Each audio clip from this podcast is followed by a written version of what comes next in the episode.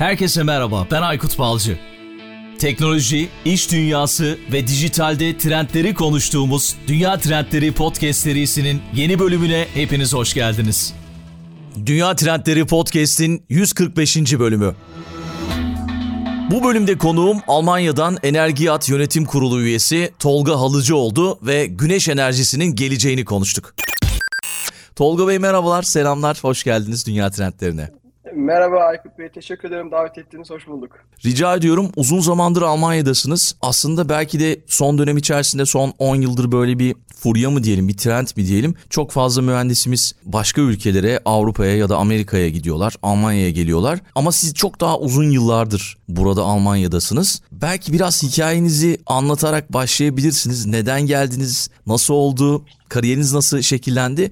Bunu duymak keyif verir bize. Haklısınız evet. Son 10 yılda bir böyle bir furya başladı ama bizim Almanya'ya gelmemiz çok daha önce. Benim ilk gelişim 1994 yılında lise öğrencisiyken bir öğrenci değişim programıyla ilk defa Almanya'ya geldim. Bir ay kadar kaldıktan sonra Almanya gerçekten güzel bir yermiş. Onu gördük. Bir de farklı olarak ben hayatımın kalan 30 yılını paylaşacağım insanla karşılaştım orada. Dolayısıyla keyifli bir tarafı vardı. Ama Almanya'ya yerleşmem benim 2001 yılı. Üniversite bitirildikten sonra. Ben Orta Doğu Teknik Üniversitesi Mimar Fakültesi Endüstriyel Tasarım'ın ardından okul bitirdikten sonra bir iş teklifiyle Almanya'ya geldim 2001 yılında. Tabii ki şimdiki gibi değil o zaman hayat. Almanca bilmezseniz bir şansınız yoktu. Dolayısıyla bir üniversite daha okumak durumunda kaldım bu portalda. 4 yıllık bir ekonomi eğitiminin ardından Almancamızı bir yerlere getirebildik. 2001 yılında biz, ben buraya geldiğimde bir yıl kadar çalıştıktan sonra 2002 yılında kendi şirketimizi kurduk. O günden bugüne de Enel Teknis Grup Yönetim Kurulu üyesi ve Energiyat Yönetici Direktör olarak aktif hayatıma devam etmekteyim. Son iki yıldır da Avrupa Türk İnsanları Derneği ATİAD'ın yönetim kurulusu olarak da aktif olarak hayatımızı sürdürüyoruz. Ama dediğiniz gibi günümüzün konusu enerji.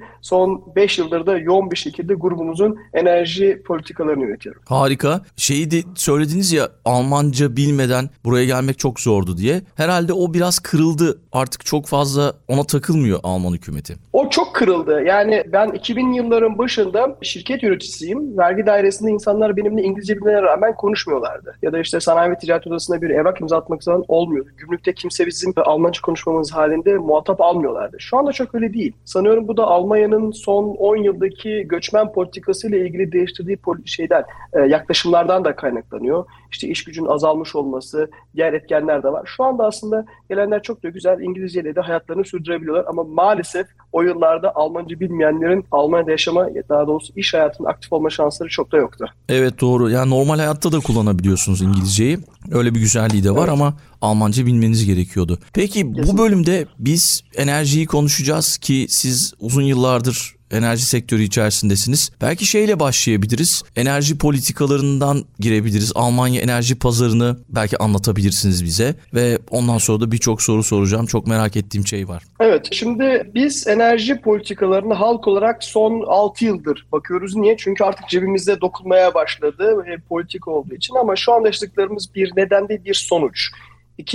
2010 yılından itibaren şekillenen bir politikanın, bir yaklaşımın sonucu. Almanya 2011 yılında Fukushima'daki, Japonya'daki patlamadan sonra biliyorsunuz nükleer santrallerden çıkma kararı aldı. Ve bunun normalde 2022 yılında bu sene bitirmiş olması gerekiyordu. Tekrar uzattılar. Baktığınız zaman Almanya'nın toplamda 630 terawatt olan elektrik ihtiyacı 490 terawata düşmüş son yıllarda. Bunun nedeni de işte daha verimli elektriğin kullanılması ama günün sonunda 387 terawatt kısmını bir yerlerden alması gerekiyor. Yani ihraç ithal etmesi gerekiyor. Bunu da son savaşta gördük ki çok da mümkün olamıyor. Dolayısıyla Almanya son 5 yılda aslında bu değişime girmişti. Son 1 yılda ise bu çok da hızlanmaya başladı. Günün sonunda Almanya gelişmiş bir ülke. Günün sonunda çevreci olabilmek, sürdürülebilir enerjileri sürdürmek ve mevcut fosil yatıkların artık sonuna geldiği için politikaların değişmesi gerekiyordu. Korona arkasından savaş bunu biraz daha hızlandırdı diyebiliriz ve yeni zamanlarda özellikle Almanya'nın, özellikle Avrupa'nın yeni enerjileri mutlaka sürdürülebilir enerji olmak durumunda. Dolayısıyla biz şu anda yenilebilir, çevre dostu, sürdürülebilir enerjinin üzerinde yoğunlaşmamız gerekiyor. Güneş enerjisi panellerini ilk geldiğimde Almanya'ya burada çok fazla gördüm. İlk gözüme çarpan onlar oldu. Hatta şey demiştim bizde çok daha fazla güneş var ülkemizde ama bizde o kadar güneş enerjisi paneli yok. Yani güneşten yararlanmıyoruz. Bilmiyorum böyle bir algı var. Şimdi belki siz doğrusunu, doğru istatistikleri verirsiniz. Bir de bunu şuna bağlamıştım. Yenilebilir enerji sistemlerinin ilk günlerine baktığımızda bu teknoloji çok güvenilir değildi. En iyi gününde bile etkisizdi. daha doğrusu büyük bir güneş enerjisi sistemi kurmanın maliyetli olduğu düşünülürdü ve o yüzden de buna yanaşılmazdı. Belki Türkiye'de de bu yüzden yanaşılmıyordu. Hala da yanaşılmıyor. Şu anda durum böyle mi? Ne duruma geldik? Belki böyle Almanya, Avrupa, diğer ülkelerle Türkiye'yi karşılaştırırız. Şimdi biz yoğun olarak Almanya'dayız ve Almanya'daki politikaları yakından takip ediyoruz. 2008 ila 2013 yılı arasında da aslında Almanya'da çok yüksek şekilde güneş enerji sistemleri kullanılmaya başlamıştı. 2013 yılında zamanın hükümetinin değiştirdiği, e, uyguladığı bir enerji politikasıyla bir anda önemini yitirdi ve buradaki Avrupa'daki e, tedarikçilerin hepsi bir şekilde Türkiye'ye gitmeye başladılar. Türkiye'nin bu konuya çok önem vermemesi, evet güneşimiz var ama hep düşünce şöyleydi. Güneş enerji sistemleri işte güneyde ve batıda yazlıkçıların tepesine koyduğu su ısıtmak için koydukları gibi bir algı vardı. Evet. O algı çok Bizde de var. Yani az evet işte ama onlar güneş enerjisi değil. Onlar sadece su ısıtıyor. O fototerma başka bir ismi var. Biz ise bugün güneş enerjisi dediğimiz zaman fotovoltaik yani elektrik üretme adında bir şeyler konuşuyoruz. Aslında teknoloji çok eski. 1960'lı yıllardan bu yana uygulanıyor. Ama sistemler geçtikçe o kadar hızlanıyor ve o kadar daha verimli olmaya başladı ki artık kullanılması gerekiyor. Ama sonuç şu ki eskiden fosil yatıklar özellikle gaz o kadar ucuzdu ki insanların buraya bakmaya ihtiyacı yoktu. Yani gazı alıyorsunuz Rusya'dan 4 sent 5 sent metrekübü. Ondan sonra ondan elektrik üretiyorsunuz. Mutlusunuz, mesutsunuz, bir sıkıntınız yok. Ne zaman ki politikalar değişmeye başladı, ne zaman ki korona ile beraber bazı şeylerin artık ucuz olmayacağı anlaşıldı ve ne zaman ki bir yerlere bağlı olmak insanları hırpalamaya başladı, güneş enerjilerinin önemi ortaya çıktı. Baktığınız zaman geri aslında biz yenilebilir enerjilerden konuşuyoruz ama bunlar işte rüzgar enerjisi olabilir, hidroelektrik santraller de aslında bundan sayılabilir. Güneş enerjileri her zaman bir adım öne çıkıyor. Çünkü güneş enerjisinde şöyle bir şey var. Herhangi bir kablo bağlılığınız yok. Yani evinizin tepesine kuruyorsunuz, çatınıza kuruyorsunuz. Mekanik bir bağlantı yok, bir sistem yok, bir işletme gideri yok, hiçbir şeyiniz yok. Kuruyorsunuz. Sonra kendisi sistem elektriği üretiyor ve kendi evinizin şebekesinden sistemi kullanmaya başlıyorsunuz. Diğerlerinde ise bu şekilde değil. Gerek rüzgar, gerek hidroelektrik, gerek diğer sistemlerde üretilmesi mutlaka sizin bir hatta ihtiyacınız var ve bu elektriğin size bir şekilde ulaştırılması gerekiyor. Bundan dolayıdır ki güneş enerji sistemleri bir adım daha öne çıkıyor ve biraz daha başka yerlere varmaya başlıyor. Sanıyorum gelecek yıllarda da bu daha da bir şekillenmeye başlayacak ve daha da bu yönlere doğru yönelmeye başlayacağımızı düşünüyorum. Evet ben de tam geleceğini soracaktım ama sizin Türkiye'de böyle yaptığınız bir proje de var yakın zamanda bildiğim kadarıyla. Böyle biraz da hani herkesin anlayabileceği ve çok da popüler olan bir proje. Bu Galatasaray'ın stadyumunun üstündeki panelleri siz yaptınız yanılmıyorum değil mi? Aslında tam doğrusu şöyle, Galatasaray'ın Serantürk'teki stadyumun üzerindeki panelleri Enerjisa yaptı. Yani burada isim vermek ne kadar doğru bilmiyorum Yok verebilirsiniz sorun biz, yok. Tabii ki onlar yaptılar. Biz onların e, paneller konusundaki ve invertörler konusundaki e, çözüm ortağıydık. Bu konuda bizimle beraber çalışan mühendis arkadaşımız Engel Taş'tan ki Türkiye'de de kendisi çok iyi biliyor bu konuda. Projeyi çizip oraya getirip yani çok kısa bir sürede bu kadar çok panel döşemiş olması da bizi ayrıca mutlu etti. E, o bizim için bir prestij objesidir. Ben maalesef direkt sahada bulunamadım ama sahada bulunan arkadaşlarıma buradan sizin nezdinizde tekrar kutluyorum. Ama sonuçta bir katkınız oldu yani orada. Evet bir ben... katkımız mutlaka oldu. Evet mutlaka bir katkımız oldu. Ama şu anda biz Almanya'da daha büyük projeler konuşuyoruz. Yani Almanya'da konuştuğumuz megawatt seviyesindeki projelerden bahsediyoruz. Başka çözümlerden konuşuyoruz. Otobanların kenarlarının tamamen fotovoltaik olmasından konuşuyoruz. Park yerlerinin üzerinin kapatılıp yapılmasından konuşuyoruz. Evet Seyrantepe Galatasaray Stadı belki isim olarak biliniyor ama megawatt anlamında konuştuğumuz zaman Almanya'da çok yakın zamanda daha büyük projelere imza atmış ve bunu da sizinle paylaşmış olacağız. Hiç bilmeyen sokaktaki bir insanın anlaması için soruyorum. Yani ben de kendimi öyle düşüneyim. E, nasıl bir katkı sağlıyor mesela o stadyumun üstündeki paneller? Şimdi şöyle, stadyumun üzerine koyduğunuz paneller bir kere stadyumun elektrik giderini hesaplamanız gerekiyor. Orada baktığınız zaman neler var elektrik gideri? Stadyumun bir kere aydınlatılması var. Aydınlatılması için bataryalar kurarsınız. Bataryaları doldurursunuz ki en büyük elektrik gideri odur zaten. Devamında ısınmasını ve soğutulmasını yani havalandırmasını bu şekilde çözersiniz. Bunların hepsini toparladığınız zaman e, gider kalemlerinde ikinci ve üçüncü noktaya gelir. Evet. E, ve sizin öyle bir sistemi kurduğunuzda Türkiye'deki çarpanda Almanya'dan farklı olarak şöyledir. Türkiye'de işte kurduğunuz bir panel yüzde %80 üretim yaparken şey Almanya'da özür diliyorum %80 üretim yaparken Türkiye'deki aynı panel %120 üretim yapar. Verimliliği daha fazladır. Günün sonunda baktığınızda 3 ila 4 yıl içerisinde sistem kendisini amorti eder. Sonra kalan işte ömrü 25 yıldır bir sistemin 21 yıl boyunca bir şekilde ücretsiz enerji kaynağınız olur. Tabii ki e, biz hep şöyle düşünüyoruz. Güneş panelleri güneş ışınları çalışıyor. Evet ama günün sonunda ultraviyole ışınlarından konuşuyoruz. Ultraviyole ışınları düştüğü sürece üretim yapıyor. Bunun havanın açık, yağmurlu, çamurlu olması çok önemli değil. Önemli olan o andaki ultraviyole ışınların düşmesidir. Dolayısıyla sistem 12 ay boyunca elektrik üretir. Yani yazın daha fazla üretir, kışın daha az üretir. Güneş olduğu zaman daha fazla üretir. Ama günün sonunda işletmelerin enerji giderlerinin büyük bir kalemini silmiş olur. Bu birinci tarafı. Bir diğer tarafı ise güneş enerjisi ürettiğiniz zaman karbondioksit emisyonu yani ayak izlerinizi sıfırlamaya başlıyorsunuz. Bu da bir çevresel nokta getiriyor. Almanya'da 2031 yılına kadar bütün şirketlerin karbondioksit salınımlarını yani emisyonlarını, ayak izlerini sıfıra yakın getirmeleri bekleniyor. E, güneş enerji sistemleri bu konuda çok yardımcı oluyor işletmelere. Şu anda işletmeler yanılmıyorsam ton başına 150 euro gibi bir yıllık ödeme yapıyorlar. 2032 yılına gel zaman 10 katına, 15 katına kadar çıkacak. Çok ciddi bir gider kalemi oluşturacak. E, bu gider kalemlerini şimdiden çözmeye başlıyorsunuz. Ve devamında yeşil sertifikalı şirket oluyorsunuz. Bu da şu demek oluyor. Ürettiğiniz enerji geri dönüştürülebilir enerji. Karbon salımınız yok. Doğaya zararınız yok. Bu da size pazarlama anlamında, satış anlamında, müşteri bilinci anlamında, çevre bilinci anlamında başka perspektifler getiriyor. Şirketinizin başka yerlere doğru gittiğini gösteriyor. Bunların hepsini beraber alt alta topladığınız zaman şu anda sanki en doğru çözüm güneş panelleri olarak yani fotovoltaik sistemler olarak görünüyor.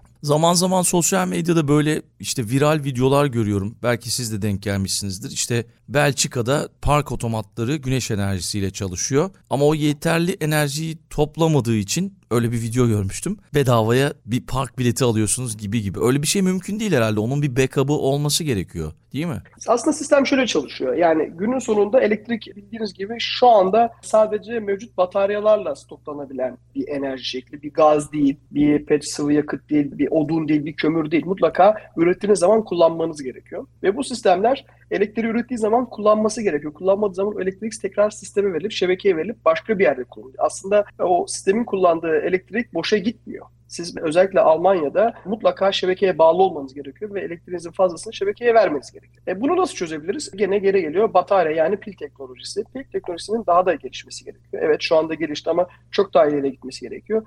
Bir süre sonra ben şuna inanıyorum ki nasıl ki internet ilk başta çok pahalıydı şu anda neredeyse bedava. Elektrik de bu sistemlere bir süre sonra bedava noktasına gelecek. Yani insanlar para ödemeyecekler bu da bataryalara bağlı. Bataryalar e, geliştiği zaman üretimi yüksek olduğu zamanlarda bunu stoklayacak ve ihtiyaç olduğu zaman da tekrar kullanabilecek. Nitekim bu yapı marketlerinden aldığınız lambalar var. Onlar da biliyorsunuz güneş enerjisi çalışıyor. Koyuyorsunuz ufacık bir şey gündüz dolduruyor. Akşam sabaha kadar yanıyor. Yani teknoloji buraya kadar geldi ve daha da öteye gidecektir. Onun için belki bu yıllarda böyledir ama yakın gelecekte bedavaya arabamızda park edeceğiz. Hatta arabamızı şarj edeceğiz. Hatta başka işler de yapıyor olacağız. Tam da bunu soracaktım. Yani işte her geçen yıl akıllı telefonlarımız, dizüstü bilgisayarlarımız çok daha pahalıya mal oluyor. Güneş enerjisi teknolojisinin maliyeti de sabit bir düşüş eğiliminde. Bu konuda da önümüzdeki yıllar içerisinde artık normal elektriği kullanıyor gibi belki de daha da az bir şekilde güneş enerjisini daha az maliyette kullanacağız. Öyle görüyorum.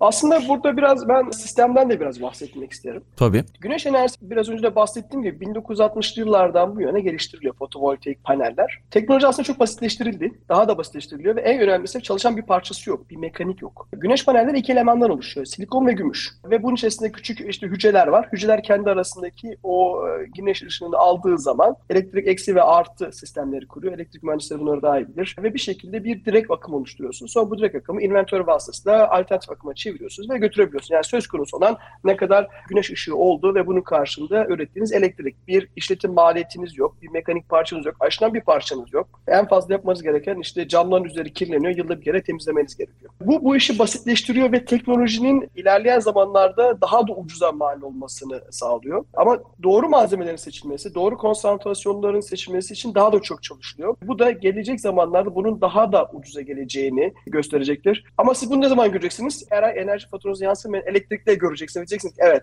bu iş artık ucuzlamış diyeceksiniz. Şu anda arz talep seviyesi de olduğu için yani çok fazla insanlar güneş enerjisi panelleri kurmak istedikleri için de fiyatlar biraz daha yukarıda gibi görünüyor. Ama bunlar trendsel olarak aşağıya düşecektir ve 3-5 yıl içerisinde evlerde zorunlu hale gelecek zaten. Her evde standart bir yapı olacak ve insanlar artık bunları konuşuyor olmayacaktır. Mesela siz dediniz ya işte Türkiye'de yazlıklarda evlerin tepesinde bir tane görürüz böyle ki bizim de var.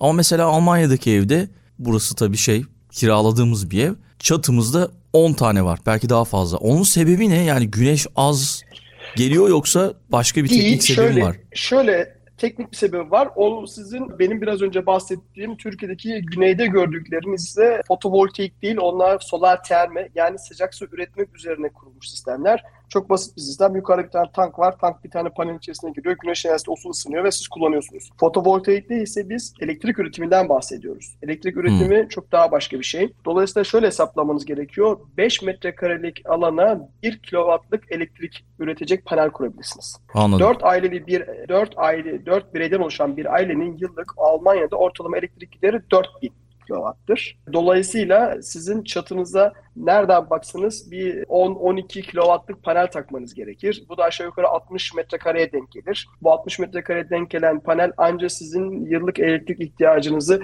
karşılar. Dolayısıyla panel sayısının artışın yani yüksek olmasının nedeni bundandır. Anladım. Peki şeyden bahsetsek biraz devletlerin verdiği teşvikler var.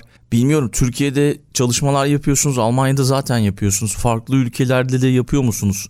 Devletlerin verdiği teşvikler ne durumda? Almanya pazarı, Türkiye pazarı böyle bir karşılaştırsak nasıl olur?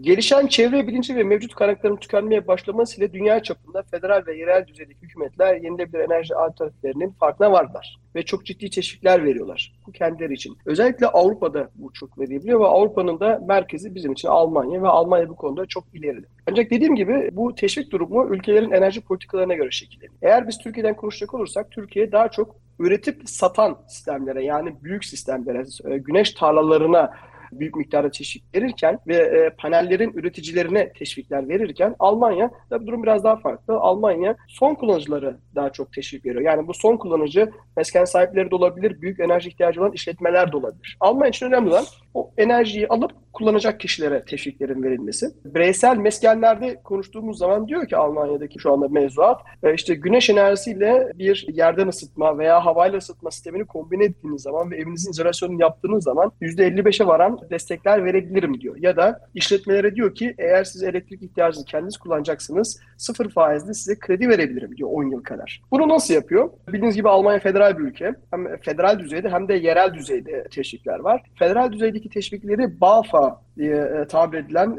Eschborn'da kurulu bir eyalet yani federal bakam yapıyor. Bundesausfuhren Wirtschaftsamt'tır. Buranın sayfasından girilip bakılabilir. BAFA.de'dir sayfası girilir. Oradaki enerjiyle ilgili teşvikler takip edilir. Ama bunun yanında her eyaletin bankasını da verdiği teşvikler var. İşte Kuzey Rennesfal'de konuşulanız işte Landesbank NRW diye geçer ya da Landesbank Hessen diye geçer. Bunların kendi verdikleri teşvikler var. Bu teşvikler genellikle size bu hizmeti veren firmalar tarafından da sunulabilir ya da enerji danışmanlığı diye bir biliyorsunuz Almanya'da bir iş kolu var. Bu iş kolundaki arkadaşlar da bu konuda gelip değerlendirme yapıp evinizin gerçekten teşvik alıp alamayacağını size bir raporlandırabilir ve bunun parasını da devletten alabiliyorlar. Almanya bu konuda biraz daha son tüketiciyi, son kullanıcıyı teknolojiyi düşünürken Türkiye daha çok üretici ve enerji satan firmalara teşviklendiriyor. Dediğim gibi her işletme, her birey, her ülke farklı konularda yaklaşıyor. Önce kişilerin kendi de gerçeklerini ortaya çıkartması, ihtiyaçlarını belirlemesi ve yapacakları yatırımın boyutundaki e, teşviklere bakması gerekiyor. Ama şu anda aşağı yukarı her türlü güneş paneli sistemi yani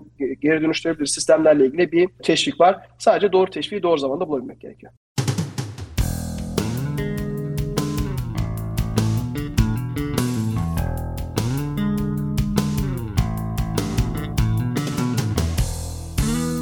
Enerji danışmanlığı da gerçekten havalı bir ismi varmış. İlk defa duyduğum bir şeydi. Her yaygın herhalde değil mi Almanya'da bu? Doğrudur. Enerji Berata olarak geçiyor. Bildiğiniz gibi son 5 yılda Almanya'da ev sahiplerinin binalarının enerji kimliğini de vermesi gerekiyor. Eğer vermezseniz kira, işte yan giderleri, işte ısıtma ile ilgili giderleri talep edemiyorsunuz. Zaten o zaman da başlamıştı böyle bir enerji Beratung hikayesi.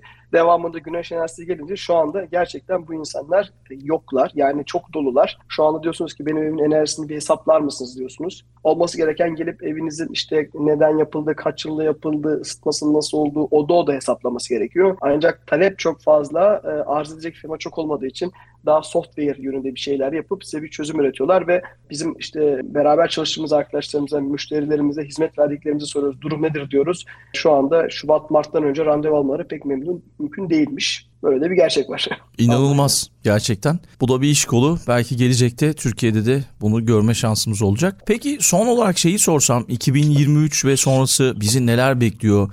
Güneş enerjisi endüstrisinde, yenilebilir enerji endüstrisinde neler görebiliriz? nasıl ilerleyecek? Hızlı ilerleyecek anladığım kadarıyla.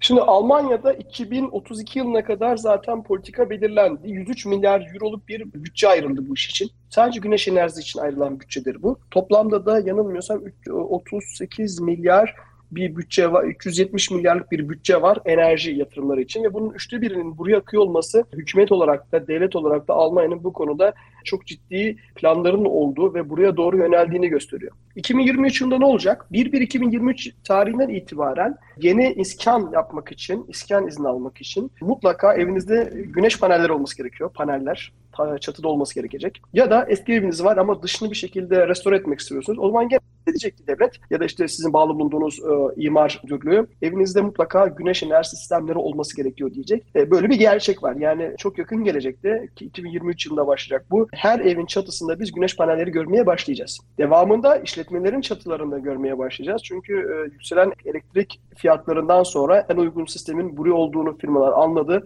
Buraya doğru yönlendiriyorlar. Devamında otoban kenarlarında işte tren rayları kenarlarında görmeye başlayacağız. Çünkü e, şu anda en yüksek enerjiyi evet üretimden sonra araçlar yani iletişim, mobilitede harcanıyor. Buralara bir şekilde gelmeye başlayacak. Bu bu işin makro seviyedeki çözümü. Mikro seviyede ise yani mikrodan kastım günlük hayatımızdaki diğer aletlere baktığımız zaman sokak lambaları güneş enerjisiyle artık aydınlanmaya başlayacak. Çim biçme makineleri işte bunu yapacak. Yani outdoor olan sistemlerin hepsi autak olmak durumunda olacak. Eskiden pille çalışan her şeyin artık güneş enerjisiyle çalışacağını biz yakın zamanda göreceğimize eminiz. Tabii ki bunu ilerleyen zamanlarda insanlar nasıl kabul edecek, nasıl uygulamayı alacak, bunun ekonomik olarak neye varacak o da şu anda bir muamma. Dediğim gibi günün sonunda batarya yani pil konuşuluyor. Pil de e, çok çevreci bir şey değil şu anda biliyorsunuz. Evet. Onda başka sorunları var.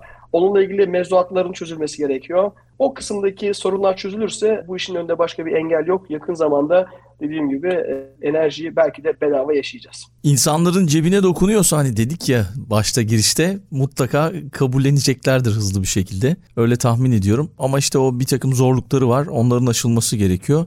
Umarım ülkemizde de en kısa zamanda bu konuda bir farkındalık oluşur ve biz de çok hızlı bir şekilde değerlendiririz. Tıpkı Almanya olduğu gibi. Çünkü Almanya çok daha fazla bu konuda Avrupa'da lider olarak ilerliyor anladığım kadarıyla. Peki son sözleri alabiliriz belki. Sonra da belki bir kitap önerisi yaparsınız. Her konuğumuz bir kitap önerisi yapıyor. Sonra da veda eder, kapatırız. Peki. Şimdi ben gene biraz da şeyden de bahsetmek istiyorum. Sonuçta siz, sizin gibi ben de e, Almanya'ya sonradan geldim ve e, Evet, ondan bahsetmedik. Gelişim, evet, biraz geldi ve ilk geldiğimiz zaman da toplumda çok bir yerimiz yoktu. Benim ilk geldiğim yıllar 94, 96, 98, 2001.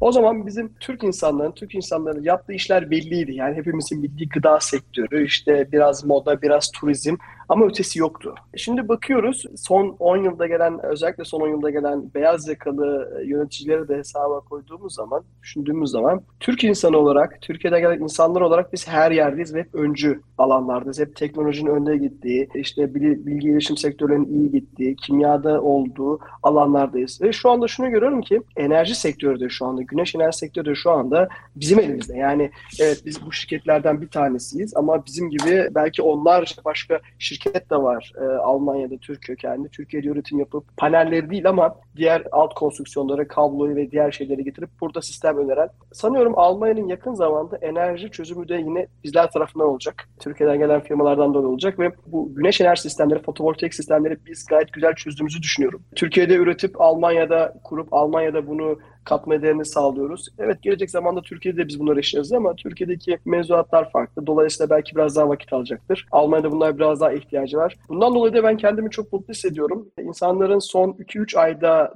akıllarına gelen hani e, farkındalığına oldukları sistemlere biz e, 5-6 yıldır yatırımlar yapıyoruz. Bu da şunu gösteriyor. E, Anadolu insan olarak artık geleceği de görmeye başlamışız. Sadece beraber olup buradan bir yerlere gitmek oluyor. Bundan dolayı ekip arkadaşlarıma da çok teşekkür ediyorum. Harika süper. Kitap önerisi ne önerirsiniz bize? Şu anda çok artık işte kitap, işle ilgili kitaplar okumayı bıraktım. Her gün zaten bir şeyler okuyoruz. Konuyu okuyoruz, başka şeyler okuyoruz. Bir de sosyal medya, YouTube, işte başka alanlarda da çok bilgi paylaşımı oluyor. Dolayısıyla ben kitabı biraz daha böyle kafamı daha rahatlatabileceğim, başka yönlere dönebileceğim şekilde bakıyorum. Bu aralar Orhan Bahtiyar diye bir yazarımız var. Kendisi aynı zamanda oyun müzesi, Türkiye'de oyun müzesinin de müdürü. Profesyonel bir hayattan gelip sonra bir anda böyle bu işler olmaz ben artık hayatıma dönüp deyip kitap yazmaya başlayan bir arkadaşımız gibi yazarımız. Jale son kitabı. İlk arkeoloğumuz Jale İnan hakkında onun otobiyografisini yazan bir kitap. Şu anda o kitabı okuyorum. Çok da keyifli okumaya başladığım bir kitap. Öneririm. Çok keyifli. Tabii siz bir Jale İnan'ın kitabını okurken aynı zamanda yakın geçmişimizde, tarihimizi de okumuş oluyorsunuz. O andaki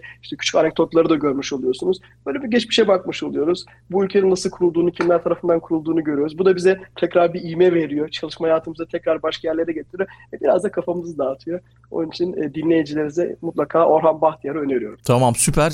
Daha önce duymadığım bir kitaptı. E, Bunu da ekledik o zaman kütüphanemize. Dijital bir kütüphanemiz var. Podcast'i sevenler, dinleyenler konukların önerilerini mutlaka dikkate alıyorlar. Tolga Bey çok teşekkür ederim. Çok memnun oldum. Harika bilgiler aktardınız. Bizi dinleyenler de eminim ki çok yararlanacaklar. Umarım daha fazla güneş enerjisi önümüzdeki yıllarda karşımıza çıkar. Mutlaka ben çok teşekkür ederim beni bizi konuk ettiğiniz için. Biz artık e-maillerimizin altına güneşli günler dileyerek e-maillerimizi kapatıyoruz. Sevgiler saygıların yanında. Dolayısıyla güneşli günler bizi bekliyor. Dilerim ki sizin yayınlarınızda güneşli günlerin gölgesinde e, olur. Çok teşekkür ediyorum. Kalın sağlıcakla Aykut Bey. Kapatmadan önce Patreon destekçilerimize de teşekkür edelim. Recep Topçu, Serdar Sungur, Onur Atakan, Nilay Atalay, Kübra Karaman, Necdet Dikmen, Birol İnci ve Ahmet Uçar'a sonsuz teşekkürler. Eğer siz de Patreon üzerinden destek olmak isterseniz podcast'in açıklama kısmında Patreon linkini bulabilirsiniz. Dünya Trendleri Podcast serisinin bu bölümünün sonuna geldik. www.dünyatrendleri.com Twitter'da @dünyatrendleri, Instagram'da dünya.trendleri adreslerinden Dünya Trendleri Podcast'i takip edebilirsiniz. Unutmayın önerileriniz ve merak ettikleriniz içinse info gmail.com adresinden mail atabilirsiniz. Bu bölümü dinlediğiniz için çok teşekkürler. Yeni bölümde tekrar buluşmak üzere.